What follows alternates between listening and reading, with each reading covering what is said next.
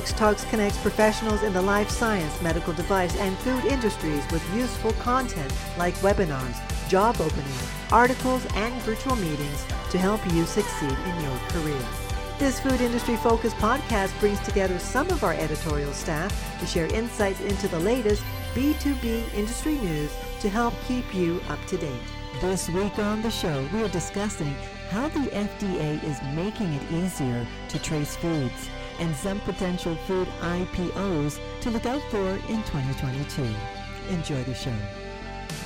Hello everyone, and welcome to the Xtalks Food Podcast. I'm Sydney Perlmutter, Senior Food Industry Journalist and Webinar Moderator at Xtalks.com, and this week I'm joined by Aisha Rashid and Vera Kovacevic.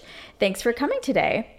So I'm going to start us off with a story about the FDA, and they are implementing a new food traceability rule that's set to take effect on November 7th.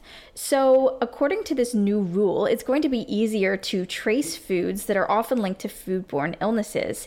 And I'm going to just list off the somewhat large list of foods that they talk about. So we have cheeses other than hard cheeses, so soft cheeses, I suppose, crustaceans, cucumbers, fin fish, fresh herbs, fresh cut fruits and vegetables, leafy greens, melons, mollusks, nut butters, peppers, ready-to-eat deli salads, shell eggs from domesticated hens, sprouts, tomatoes, and tropical tree fruits. So that's quite a long list of foods.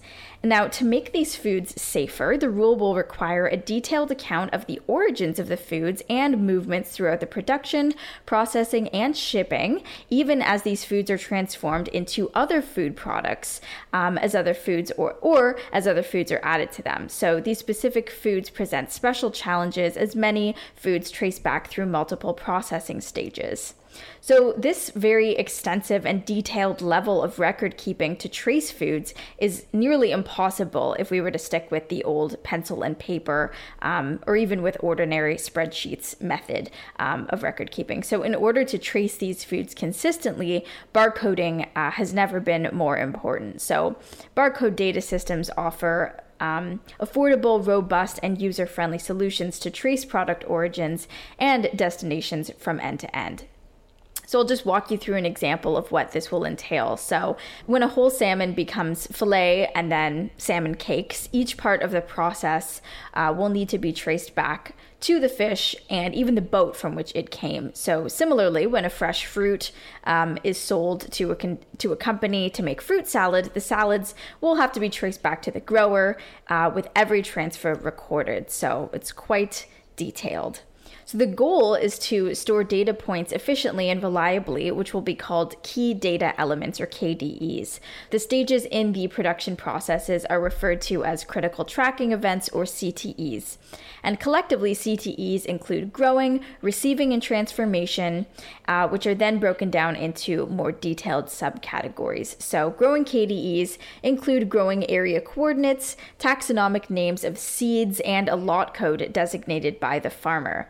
Receiving KDEs will include a location, identifier, and description, quantity, name of transporter, and a list of all receivers during processing. And lastly, the transformation KDEs will include location and product traceability identifiers and a summation of the total processing records. So why is this new rule necessary? Well, the current food recall system in the US takes a dangerously long time. So information delays and overall inefficient communication channels mean news of serious food recalls can take a while to reach grocery shoppers, which results in 48 million foodborne illness cases each year. So this year alone, we've actually seen several foodborne illness outbreaks. And last month, a batch of Vidalia onions were recalled by the FDA after it was found that they contained listeria. And Jif peanut butter and other brands associated with it saw a multi-state recall due to salmonella. And even Coors Light was recalled earlier this summer for issues related to quality. But now the FDA is hoping to revolutionize how producers and consumers trace foods in order to curb this epidemic of outbreaks before they even begin. And while the agency acknowledges that this will force changes away from old-fashioned paper and pencil record keeping, it does say that the financial benefits will far outweigh the cost as traceback time is reduced by up to 84%. And another thing I don't know if they mentioned was that it will save them a lot of money if they should ever encounter, a foodborne illness outbreak. So yeah, this is kind of a complicated topic, but I thought it was important to just keep us updated on what the FDA is doing to make food safer. And now, I personally have never encountered, a foodborne illness myself, but I'm not sure if you have either. But this rule seems to be extremely detailed.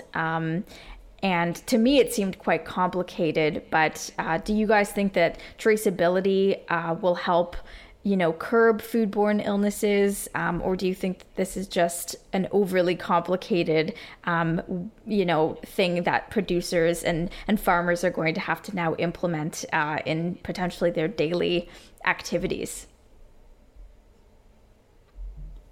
Well, I think I think the hardest part is getting it started, right? Like, yes. You probably have a ton of questions, right? What to do, how to do it. But I think once it's started, it's just going to be really straightforward and simple.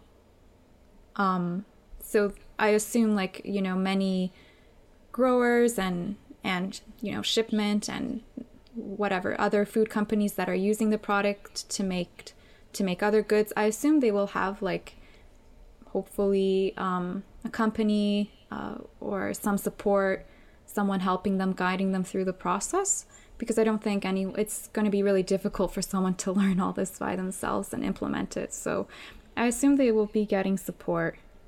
So I was just going to say that I think this is a great program, actually. And I think, I'm not sure if it's a program per se, but I think being able to trace back, specific ingredients and to see and to pinpoint where the issues are or were, I think is super important, especially as we, recently it seems like we've been seeing so many, recalls of food products, and, there's always something or another that's been contaminated with something, which is kind of scary. But so I think this kind of a traceability sort of program implemented into the chain and of being able to trace back specific ingredients and foods, I think it's really important, and I think it's a great thing that the FDA has rolled out. I just wonder how much more this is going to cost, and if that's going to fall onto increased food prices. I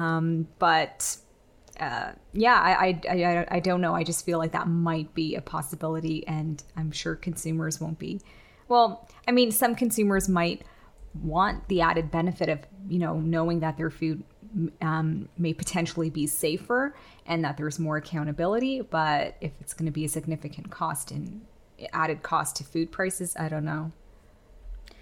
Yeah, that's a good point that I hadn't even considered, whether or not it's going to affect us as consumers. I think we've already been witnesses to much higher food prices than even just a year ago, and this could potentially, make that even worse. And to us, is it worth it if our food is guaranteed to be safer? That's yet to be seen. I mean, This program or this rule, it'll probably take years, if not decades, to actually validate whether it's working and whether it's successful, because there's so many different variables that go into, a foodborne illness outbreak. And, they're specifically targeting foods that are, more prone to be involved in foodborne illness outbreaks. But yeah, there's just so many variables. And I do like the idea, but yeah, the added costs may be an unforeseen thing, and things like this often, as consumers, we don't know why really our foods are getting more expensive. And yeah, I don't know. That's yet to be seen. I think it all comes down to the price of gasoline and transportation. I think that's why, because with the rising gas prices, there's rising food costs and everything else. Yeah, it's true. That. So many different variables. And the other thing I was thinking too is that I think consumers, aside from this new rule, like the idea of being able to trace their foods from start to finish. Because it gives them a sense of just, I don't know, they're like more content to be eating the food if they know exactly where it's coming from. Yeah. I was kind of, when you mentioned like the FDA was saying like, oh, we're trying to eliminate paper and pencil, I was thinking like, who uses paper and pencil? Like, oh, you'd be surprised. I feel there's no paper and pencil when I order shoes online. Like, what do they do? What do they mean? Maybe they mean like just Excel files or, you know. I truly believe that there are probably still some producers, whether it be farmers or whoever along the way, that does still keep track of things via paper and pencil. Not that this is in the food industry, but I did work a job a few years ago in logistics where I had people who, like companies that still kept track of everything via paper and pencil, and they'd have to fax me what they were looking for, having, wrote it down. And even then I was like, oh my goodness, guys, like this, this is not going to be how we're going to move forward. It's not efficient. Yeah. But some people, they're fine with the way that things are done. But I think this new rule is going to force people to overhaul how they do things, and that will require a lot of training if you're used to just using even just Excel, so hopefully it is made as easy as possible for those that aren't as in tune with the new technology, for sure. All right, moving on to some food IPOs to look out for this year. So an IPO, it stands for Initial Public Offering, and it refers to the process of offering shares of a private corporation to the public in a new stock issuance for the first time, which allows a company to raise equity capital from public investors. And it also allows public investors to participate in what can be a very exciting opportunity. So food IPOs are no different, and 2021 saw the likes of Oatly and Krispy Kreme go public, but 2022 has been a bit of a different story. So the contrast between the market for IPOs in 2021 and this year is like night and day. So last year, IPOs hit a record high, actually, with over 1,000 companies hitting public markets. But in the first 6 months of this year, that number plunged to just 92. And extreme volatility in the stock market, combined with a series of rapid interest rate hikes, has seen inflation hit its highest level since the early 1980s, and some form of recession looks increasingly likely. But that said, several private food and beverage companies have been preparing to go public, and some may still do so in the second half of this year. So here are some of the most anticipated upcoming food IPOs to watch in 2022. But I say that with caution because a few of these were actually on a list that I talked about last year. So that all is to say that these things take a lot of time. So these are just some potential food IPOs. And the first one is Impossible Foods. So an IPO has been on Impossible Foods' radar for quite a while now, with the company first hinting at the idea in April of last year.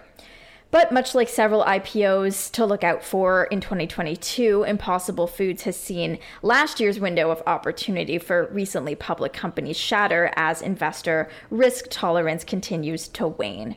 So Impossible Foods may be wise, actually, to wait until the latter half of 2022 for an IPO, and its CEO, Pat Brown, called going public inevitable as recently as November, and the same month that the company raised $500 million at a $7 billion valuation. So when the IPO occurs, the company will make its public debut through a traditional IPO or special purpose acquisition company merger, or SPAC merger.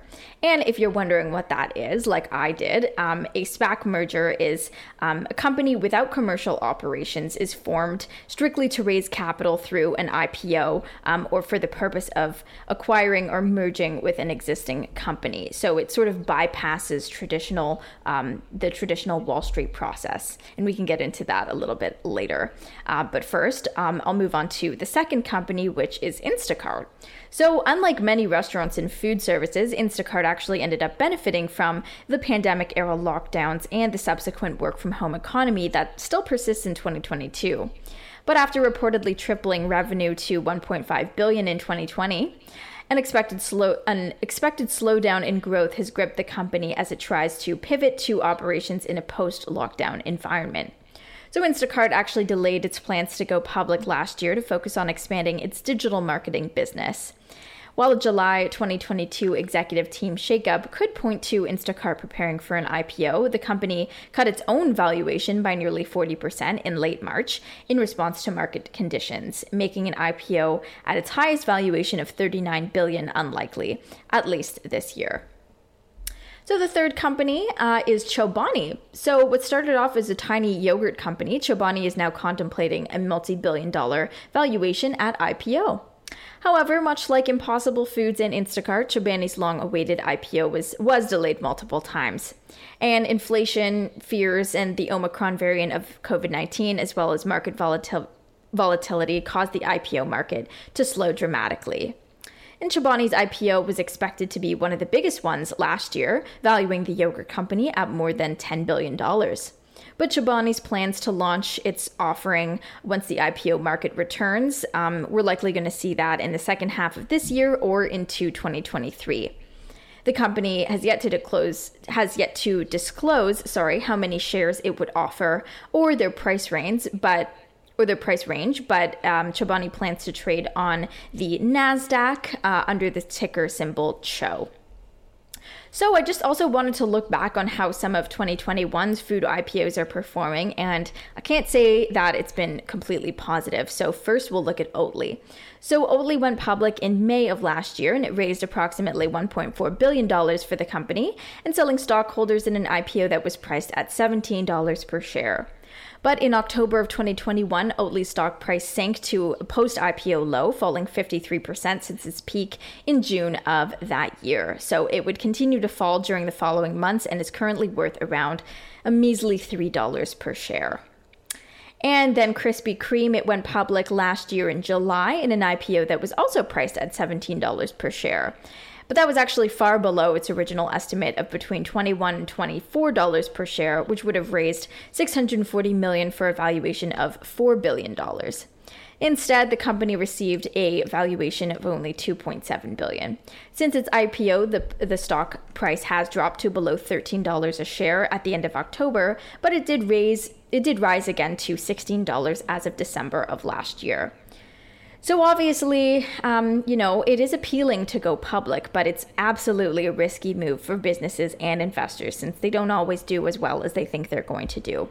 But while the IPO market is down for the time being, food IPOs are likely to make a resurgence when the market recovers. And I'm going to predict that plant-based IPOs and other food tech IPOs are going to be what we're going to be seeing in the next 5 to 10 years. So yeah, I wanted to get your guys' thoughts on, going public. Do you think for companies that, like the companies that I mentioned, Impossible Foods, Instacart, and Chobani, do you think it's worth it? Do you think these delays are hinting at something bigger? And what are your thoughts on the companies that did go public and aren't doing too well at the moment? Well, I think the market isn't doing too well at the moment, right? So exactly that has a huge influence, and maybe many people were worried that the price of a share is going to go down even lower, so maybe they sold off all of their shares and then etc. and invested into something else, right? So that also can cause the price to go down even lower. An interesting one you brought up was Instacart. I don't know if I don't invest in anything, but I don't know if I would in Instacart now that the pandemic is pretty much over. And I don't know who is using Instacart, maybe just elderly people. Or I'm not sure. I used it last month maybe once, but during the pandemic, definitely I was using it a lot, and because we didn't know how COVID was, transmitted and all of that stuff. So all of that hype and fear was around at that time. But yeah, like now that the pandemic is, you know, we're more accustomed to it and know a lot more about it. I think the demand has fallen. But I mean, occasionally if I'm in a bind or something, I will order from Instacart, but it's not a regular occurrence for sure. Mm-hmm. I agree, Vera. But I don't know. Yeah, some of these things seem to be very timely. So it's hard to predict where a company might go because demand, again, it can change so much in such a short amount of time, as like Vera, like you were saying with Instacart and with, you know, some of these other companies as well. I was kind of surprised about Krispy Kreme having, gone the route with the IPO last year, because I love Krispy Kreme, but I didn't know the demand was as like, is it in high demand given, you know, it's very sugary. People are a lot more health conscious, but I guess people like their treats. Of course it's in demand. It's all the sugar, you know. People, they like to indulge once in a while. So I guess it is. Yeah, but I don't know. That kind of surprised me. But yeah, good for them. And in terms of the other companies at Chobani, I just feel like, yeah, there was so many yogurt companies out there, and it's hard to sort of know, like... Chobani is a yogurt company, right? Yeah, okay, that's right. Yeah. So they have a lot of competition, right? So it's very interesting. It's hard to say. Like, I'm not an investor either, so I would suck at picking out companies that I would want to invest in. But yeah, it's pretty interesting to see that a lot more food companies are going for IPOs. And, Sydney, I wanted to ask you, like, what does Impossible Foods do again? So Impossible Foods is essentially Beyond Meat's rival. So they are a plant-based meat company, and they are kind of known for their Impossible Burger, which is, I think they have partnerships with multiple food service chains and restaurants to serve their very beef-like plant-based alternative. So that is Impossible Foods. Yeah, that you're right. I really think like plant-based foods, like you said, and like food tech companies, it's something that's grabbing a lot of people's attention lately.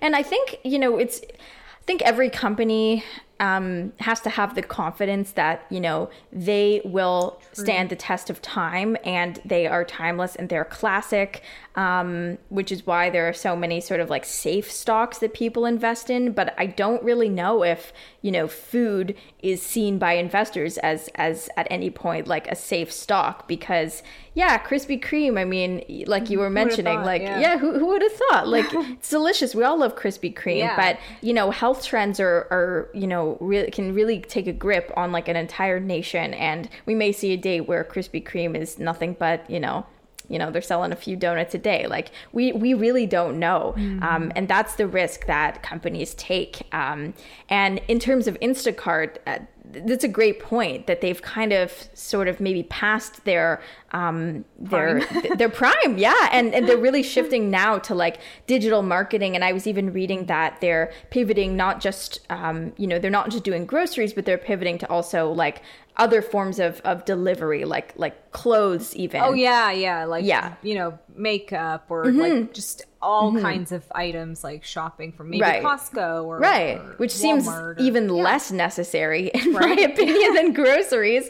But it's like people are like, things are already like getting more expensive. It's like, do you want it's hard to predict these kinds of trends and but you know, I think, you know, when a company you know, has an IPO offering, it does generate interest, right? Absolutely, so like, here we are talking about Krispy Kreme. Here we are talking about Instacart. So just to be on people's mind and, you know, generate interest, I think that in itself, like going for an IPO offering is I think it might be worthwhile. Just short term, just to generate interest, and who knows, that might sustain into the long term. So. Yeah, it proves to the public that, you know, they're big enough to, you know, offer a piece of what they have to investors. And that piece, they feel confident that it's valuable, right? So that might, you know, consumers might be like, oh, is it really that valuable? Okay, maybe I should get in on this. That's right. Krispy Kreme, I didn't know, right? So...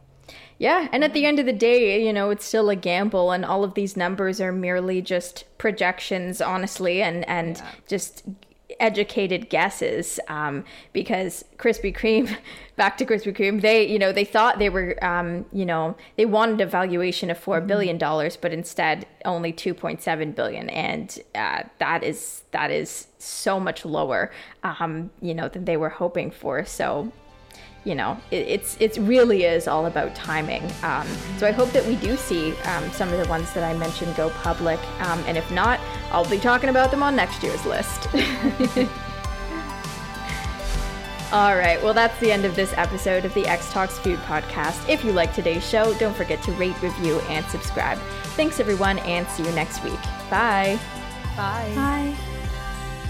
Thanks for listening to the Xtalks Food Industry Podcast.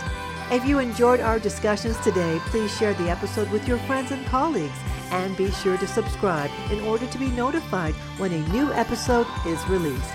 To join in on the discussion, you can find Xtalks on social media, email podcast@xtalks.com, or comment on the articles directly. Links are in the show description. Take a moment to join our community at xtalks.com to get access to everything we have to offer, including webinars, job listings, virtual meetings, articles, and more. The views and opinions expressed in the podcast are those of the speakers sharing them. They should not be taken as professional advice and do not necessarily reflect the policy or position Honeycomb Worldwide. For further information, email us at podcast@xtalks.com. Thanks for joining us, and we'll see you next week.